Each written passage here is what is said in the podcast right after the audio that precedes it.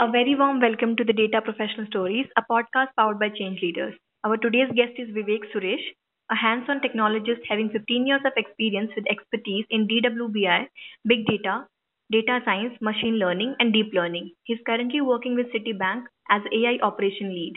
So Vivek, welcome again. Please tell us something about yourself, about your family background, and then your academic journey. Sure. Uh, first of all, uh, thanks a lot for having me on the podcast. Um, so I basically come from a, a, middle class family based out of uh, Thiruvananthapuram, uh, the capital city of Kerala. Okay. Uh, my father uh, he retired as a chief scientist at RRL, which is which is a, sister lab of CSIR, right? And it's now called as NIIST. Uh, my mother is a homemaker, and I have a sister uh, as well. Uh, I'm currently staying in Chennai uh, with my wife and daughter, right? Um, I had my schooling and graduate studies, uh, all of that at uh, Trivandrum itself. Um, I did my BTech in mechanical engineering from College of Engineering Trivandrum, uh, which is one of the oldest um, engineering institutions in the country, right? Okay. So yeah, so that's that's basically about it, uh, about my family and my um, okay. a brief intro to my educational background. Yes. Okay, great. Uh, tell me more about your school days and college. How were you in studies? So I would I would say I was uh, I was an above average student, um, Mhm. and there were some some subjects that I used to uh, score pretty well, right? I mean, I used to uh, ace in some of the subjects, um, and in, uh, and uh, in fact, my favorite subjects while in uh, while in tenth uh, was was uh, chemistry, biology, and history. Okay. Um, and in fact, even even in twelfth, um, chemistry and biology were actually my strong subjects, and I actually thought I would go into medicine.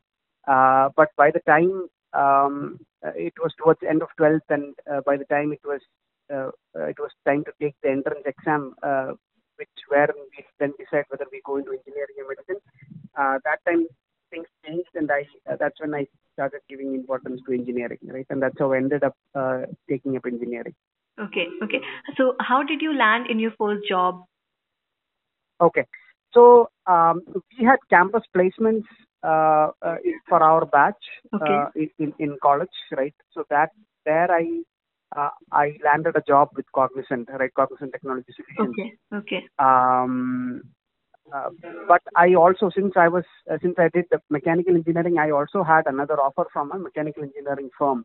Uh, Mhm. and in fact, I had actually joined there first.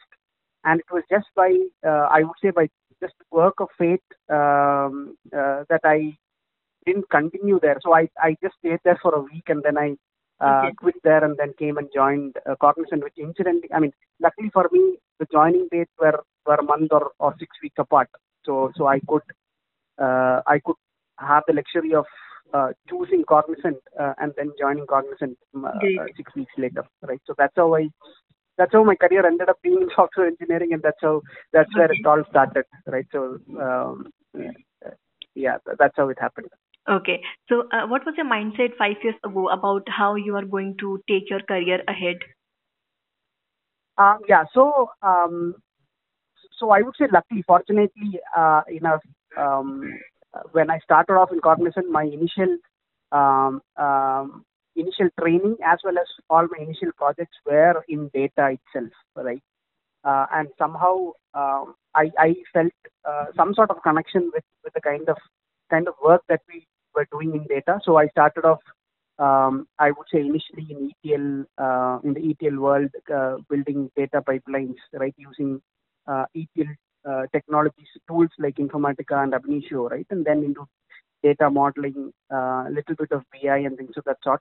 So that's how I kind of started off um, uh, uh, in in my software engineering career itself, right. So it was completely in data to start off with, uh, I would say, right. So and uh, Okay. Yeah, and and I, I would I would feel uh, I would say I was lucky enough uh, to start off in that field. Great. Were you always wanting to get into data science and AI, or you have developed an interest while exploring your skills? Ah, okay. So um, I would say um, getting or coming into uh, data science and AI was kind of a natural progression for, for someone like me because I was always in Into in the data into data, right? Yeah. So so I started off in ETL, uh, then did data modeling, uh, then moved on to say these MPPs like um, Teradata, Netezza, right? And then from there on to big data. Mm-hmm. So at that, and this was around 2016, 2017, right? And at that point in time, uh, in a way, the next logical move was actually into data science and AI. And um, due to certain things that happened uh, at office at that point in time, I was lucky enough to move. So towards the end of 2017, I was lucky enough to actually move into the data science practice within uh, within Cognizant, right? So um, so I would say, yeah, uh, for me it was a natural progression to move into uh, into AI. Okay. Tell us something about roles which you have played in your past organization and uh, what have you learned there? Which one gives you the best experience? Huh, got it. Okay. So, um, so I, I, like I mentioned earlier, I started off as an ETL developer.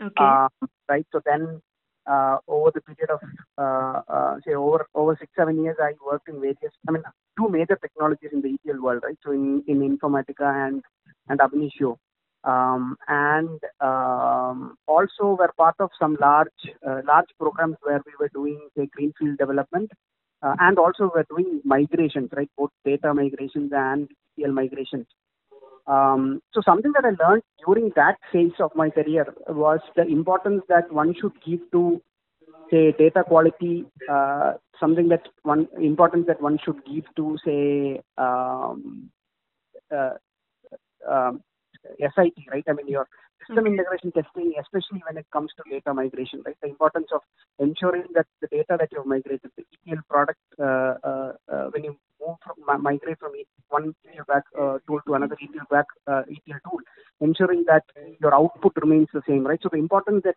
you give to testing as well as the importance that you give to data quality, right? So that's something that I that I learned uh, at that point in time, which which I feel is something that's relevant even nowadays, right? I mean, uh, all of your machine learning and AI models in turn depend on data, and it is um, it becomes kind of mandatory to ensure that the kind of uh, data that gets consumed by the models uh, are of the highest quality, right? So data certification, data quality, data governance, uh, things that I learned earlier on uh, in my career, uh, I feel are are kind of relevant even now, right? And in fact, more relevant now, given that there is all these discussions about um, ethics and uh, ethi- ethics in AI and all those things, which essentially is the quality of data that you're using, right, or the kind of data that you're using, Okay. right? So, uh, yeah. So from ETL development, then I then I've also played data architect roles. I've also played program manager, delivery manager roles, right? All in the all in this data uh, data and AI uh, realm, right? Um, and um, and, and currently I'm uh, like you like you mentioned at the beginning, right? Currently I'm working as a machine learning solution lead for uh, for building an AI ops product uh, which we are building internally here in Citibank. Okay. So, what are your learnings right now, and what do you think will be the future trend?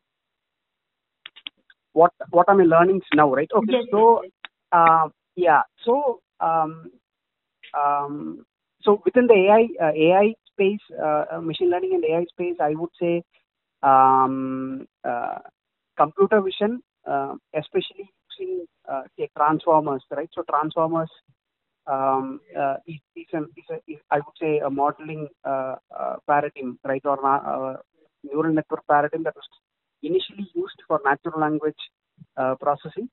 Um, so now the same concepts are being applied to images, right, or, or I would say computer vision. Uh, Computer vision, uh, generally computer vision historically uh, has been done using convolutional neural networks, but uh, now uh, transformers are, uh, I mean, people are trying to use transformers and then see whether uh, the accuracies uh, can be improved, right, or, or the model performance can be improved, and also efficiency can be brought in for uh, uh, image um, uh, image recognition, recognition, or I would say computer vision related tasks as well, right? So that is something that I'm that's something that is latest in the computer vision field, and that's something I'm I'm, I'm trying to learn as well, right? And I'm, I'm trying to do some hands-on small uh, projects there uh, to try and see how how effective it is, right, and how to effectively use it. Um, in addition to that, um, say uh, now that most organizations have moved on from say using machine learning and AI as just uh, I mean doing just POCs Right, or right. Yes. building prototypes alone, right? Yeah. Uh, now we are talking about model deployments, right, and ensuring that the model performs well over a period of time, right? So So there is this whole concept of ML ops, which is uh, the operations around uh, managing your ML platform, right? So right all the way from your development, deployment, and post-deployment, ensuring that um, your model's performance uh, does not decay, or even if it decays, you you have proper mechanisms in place to capture and understand that hey, your model has decayed. You might have to go relook at say maybe retraining the model or rebuilding a completely different model, right? Okay. So this whole field of ML ops is, is, is evolving. Um, so I, am keenly uh, reading up on and and trying to uh, stay in touch with say what all whatever is new that is happening in the ML ops space. Mm-hmm. Um, right. So these are the two things that I would say are uh, that I'm I'm reading currently and and I'm interested in. Uh, the future, I would say, um, uh, say two two things, right? So uh, one is uh, say there is a lot of a lot of research now happening on how um, graph databases can be say, tied up Mhm. with uh, say deep neural network, right? And then how uh, how the how both of them how the power of say building relationships or storing relationships in GraphDB can be used to power or enhance the power of say deep neural networks, be it for um, be it for very complex tasks in natural language processing, like say understanding your um, say understanding context, right, or for coreference resolution and things like that, um, and even for vision, right. So that's I, I think that's one field that where there will be a lot of movement. Another is uh, a completely different field, which is cybersecurity, right? But given the kind of um, usage of, I would say, IoT-based device, devices that are coming up, uh, remote-based work that is uh, that is on the increase, right? Um, so these are essentially opening up fault points for the industry. I mean, for for the companies, right? So um, cap ensuring that you are covering all these fault points, ensuring that Mhm. you are uh, you have a more ro- robust, um, I would say, uh, security around uh, such attack attacks from these Okay. attacks from these touch points. Mhm. Cyber security, I think, is one area that would keep growing uh, and become very much more relevant, right? So yes, yes. uh, somehow I feel just like data became, say, I would say, um, the new oil, right? So cybersecurity in future would be become would also become an inevitable component uh, that that every organization would look at. Yes. You would you would have read about all these ransomware attacks and all this. Right. So so Okay. yeah, that's that's my two cents. I would say. Okay. Okay. Um, So, what difficulties have you faced to reach where you are today? Okay. So, yeah, so that is multi, uh, I mean, different aspects, different facets to that question, right? So, from a la- learning uh, learning standpoint, uh, Mhm. I would say at least earlier on, say when I started off, uh, I mean, sorry, yeah, obviously, uh, yeah, when I started off uh, my career, that time, say if you have to learn a new technology, then you in- invariably you have to go through the documentation of the tool, right, or the or the uh, uh, uh, or, or the product. Uh, I mean, from the product, whatever documentation that's, that that they keep, right. Mhm. Uh, but as time progressed, especially in today's world, uh, there is lot lot of learning material, open source learning material that is available We have more access nowadays.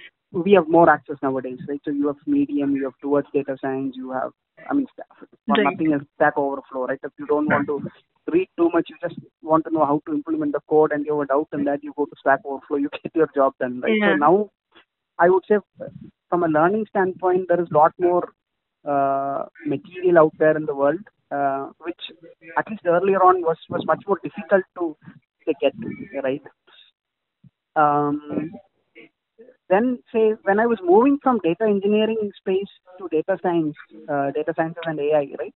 hmm Uh, one major uh, difficulty I felt, uh, or at least I faced, was um, say, say we have to change our perspective from seeing the data, uh, right? So so till then I was seeing data in, in tables, right? I mean loading data into tables, very fetching it from tables and displaying, creating reports and things of that sort. So all all the data, even if it's unstructured data, you would convert it into some sort of structure and then store it in a table, and then all your um, all your relation with the t- table or or your access points with the data would be through that table, right? But Right. Say in the world of AI, um, in machine learning and all, you have to start seeing, you have to be, you have have to kind of become comfortable seeing data in matrices, right? So in vectors, vector form arrays and matrices, right? Mm. And uh, for someone like me who was who who um, uh, who was from this data world, uh, having seen everything in tables, it, it actually took time for me to say change that perspective, right? So to to understand say how to say work work with metrics, work with arrays and things of that sort, right? So um, uh, and I've heard it from other other friends and other classmates of mine who have who have had a similar journey, right?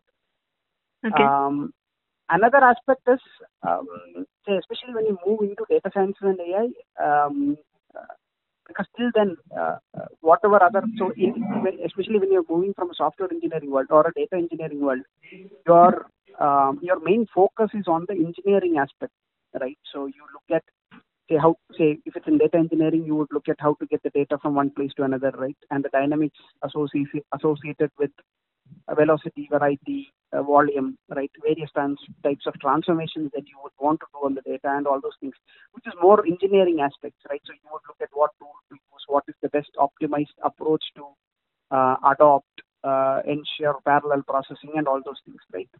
Whereas uh, in this field of data science and ai one actually needs to start looking at what value can be derived from the data, right?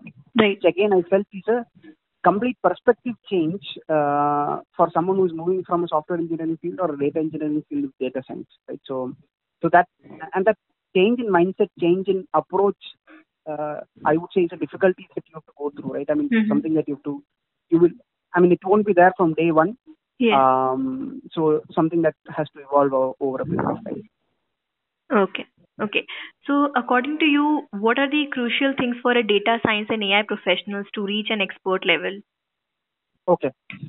Yeah. So the technical sides are obviously there, right? Um, um, which is say you have to pick up one or two technologies, say Python or or or Spark for that matter. You have to you have to you have to become strong in that, right? You have to say know how to handle uh, say batch processing, real time processing. All those all those technical sides are there. Uh, but above that, right, especially say for folks who are coming from a completely different field into AI, uh, completely different field into machine learning and all, uh, one of the key aspects I would say is perseverance, right? Because um, you would have to go through a lot of learning. Um, so I would say perseverance and the thirst for learning and knowledge, right? So these are the two things um, that over and above the other aspects, uh, the technical skills, the, the the mathematical skills, the statistical skills, and all those things. All, over and above all of those, these are the two I would say um, sir, more on these. crucial behavior Yeah. yeah. behavioral aspects that uh, that one has to inculcate so that you can say make the transition uh, right um, because say uh, this field you have to learn multiple things say unlike say in software engineering or unlike in data engineering where you're you're moving from say one technology to another technology here you have to learn technology, you have to learn statistics, you have to learn, say, little bit of linear algebra, you have to learn algorithms, how the algorithms work. So there are multiple things that you have to Yeah. learn, Yeah. uh, right? Uh, and say you would go into discussions or you would be in discussions where you may not be the smartest person in that discussion, right? So that's where you will also have to learn to uh, bite the humble uh, pill, right? Mhm. Um, and and be ready to learn from others as well, right? So that's where that's what I would feel, right? So where perseverance, thirst for learning and knowledge, right? And humility in a way, right? So these Absolutely. or four characteristics uh, are crucial, I would say. hmm Okay. What advice will you give to professionals who already have a two, three years career as a data scientist recently? What tools they should learn and which concept they should sharpen? Ah, okay. So, uh, so these are folks who are already into data science, right? Um, yes, yes. Two, three years yeah. of careers Yeah, they have. yeah. So one has become comfortable in one coding language, right? Say maybe pick a language, say maybe Python, right? So Python, uh, in a way, for most of the data science tasks or AI tasks uh, that are out there, uh, Python uh, is, is the preferred tool, uh, right? And if needed, uh, you can always pick up another one, right? Say a, a Spark or a Scala, right? Depending on the project needs. Uh, and knowing one language in depth makes it easier to pick something else, right? Um, another thing is one has to view machine learning as a uh, look. I mean, learn to view machine learning as as a software engineer, right, and not purely just as a field of algorithms, um, because Okay. algorithms are fast becoming, or I would say, have already uh, become abstracted, right? So there are there are say be it in Python or be it in even in R, right? So there are packages that you can directly use. You no longer have to build algorithms from scratch, right? Um, and in fact, the uh, Googles of the world and Microsofts and uh, AWS are actually making um, making it much more abstracted by giving you um, uh, giving you ready to use APIs for lot of lot of these lot of the cognitive tasks also, right? Say be it for uh, machine translation, be it for uh, computer vision and things of that sort. So Okay. so more than learning algorithms, uh, yeah, algorithms obviously. So knowing how the algorithms work and what are the parameters that are needed, what are the hyperparameters that the algorithms need, all those are necessary. But uh, learn to look at um, how as a, how using software engineering concepts, these machine learning models can be deployed for uh, for solving a problem statement, right? Uh, and also uh, nowadays nowadays since uh, uh, since there is a lot more machine learning models and AI models going into production and decisions being taken based on that, it's also important to know how to govern the functioning of the model over a period of time when when in production, right? So these are the two three key aspects that now I would say someone who's in data science or someone who's in AI should should concentrate on, um, uh, so so that they can take their career forward. Okay, great. What excites you now to be into data science domain? Okay. So um, yeah, so the sheer adoption of AI, um, I would say across across not just business and functional problems, but also in uh, but also being used in uh, technology domains uh, like uh, like ITIL, ITSM, right, or IT operations, the, the field that I'm in, right. So using machine learning and AI to automate tasks there, right. Um, machine learning and AI being used in enhancing cybersecurity, right using uh, using using these concepts for say better network management, better bandwidth management in telecommunication and all right. So so the sheer adoption of AI across all these wide plethora of uh, uh, fields, um, I would say is, is what is the most exciting, right? And uh, the and within the field itself, the thrust towards achieving true cognitive skills in vision and natural processing uh, then all these discussions and implementations around ethics in AI, governance in AI, and all those things, right? So all this a combination of these things is what uh, what what I, uh, uh, what makes uh, AI exciting for me now. Okay, great. What would be your advice to your peer leaders in other organizations? Okay, so um, so I would assume most of the folks at my level would be would, would more or less be into mid-level management at, at this point in time in their career, right? And uh, for those who are planning to make that shift to an AIML field, to, to the AIML field, um, my advice or my suggestion would be uh, to, to be open to the fact that the first few steps that, that one needs to take uh, to move into this field is going to be hard, right? Um, one has to be ready to, to kind of learn from um, subject matter experts. So in this case, the subject matter experts uh, would be data scientists or senior data scientists, and most often than not, they would be juniors in terms of juniors to uh, juniors to you in terms of say years of experience, right? Uh, and also say designations in the company, but uh, but we learn be ready to learn from them to understand hey how do they go about building the use case? How what kind of approaches did they use for solving this uh, solving the uh, problem statement right? And how did they implement and things of that sort? And um, also be open to say getting back into coding because most of the times what what would happen is as as one enters into mid level management um, one does not usually get time to to code right? And you kind of lose touch with coding um, so maybe pick one language, say Python, right, and, and get back and start becoming comfortable uh, in coding. So obviously that means you would have to allot allot spe- specific time from your personal time, right, to Mhm. towards this learning, towards making the shift. Um, but uh, if, if if one has to make that, if, you, if one wants to step into this field, that is that is a sacrifice that one will have to say make for say maybe six months or or or, or one year uh, uh, for for six months or one year time frame. Okay. Okay, it's time to wind up this session. Thank you so much, Vivek, for sharing your insights to our audience. Thank you, listeners, for spending your time here. Hope you all like it. Please like, share, and comment. And don't forget to subscribe to Data Professional Stories, a podcast powered by Change Leaders. Thank you so much, Vivek, once again. Thank you, Sneha. Thank you for having me.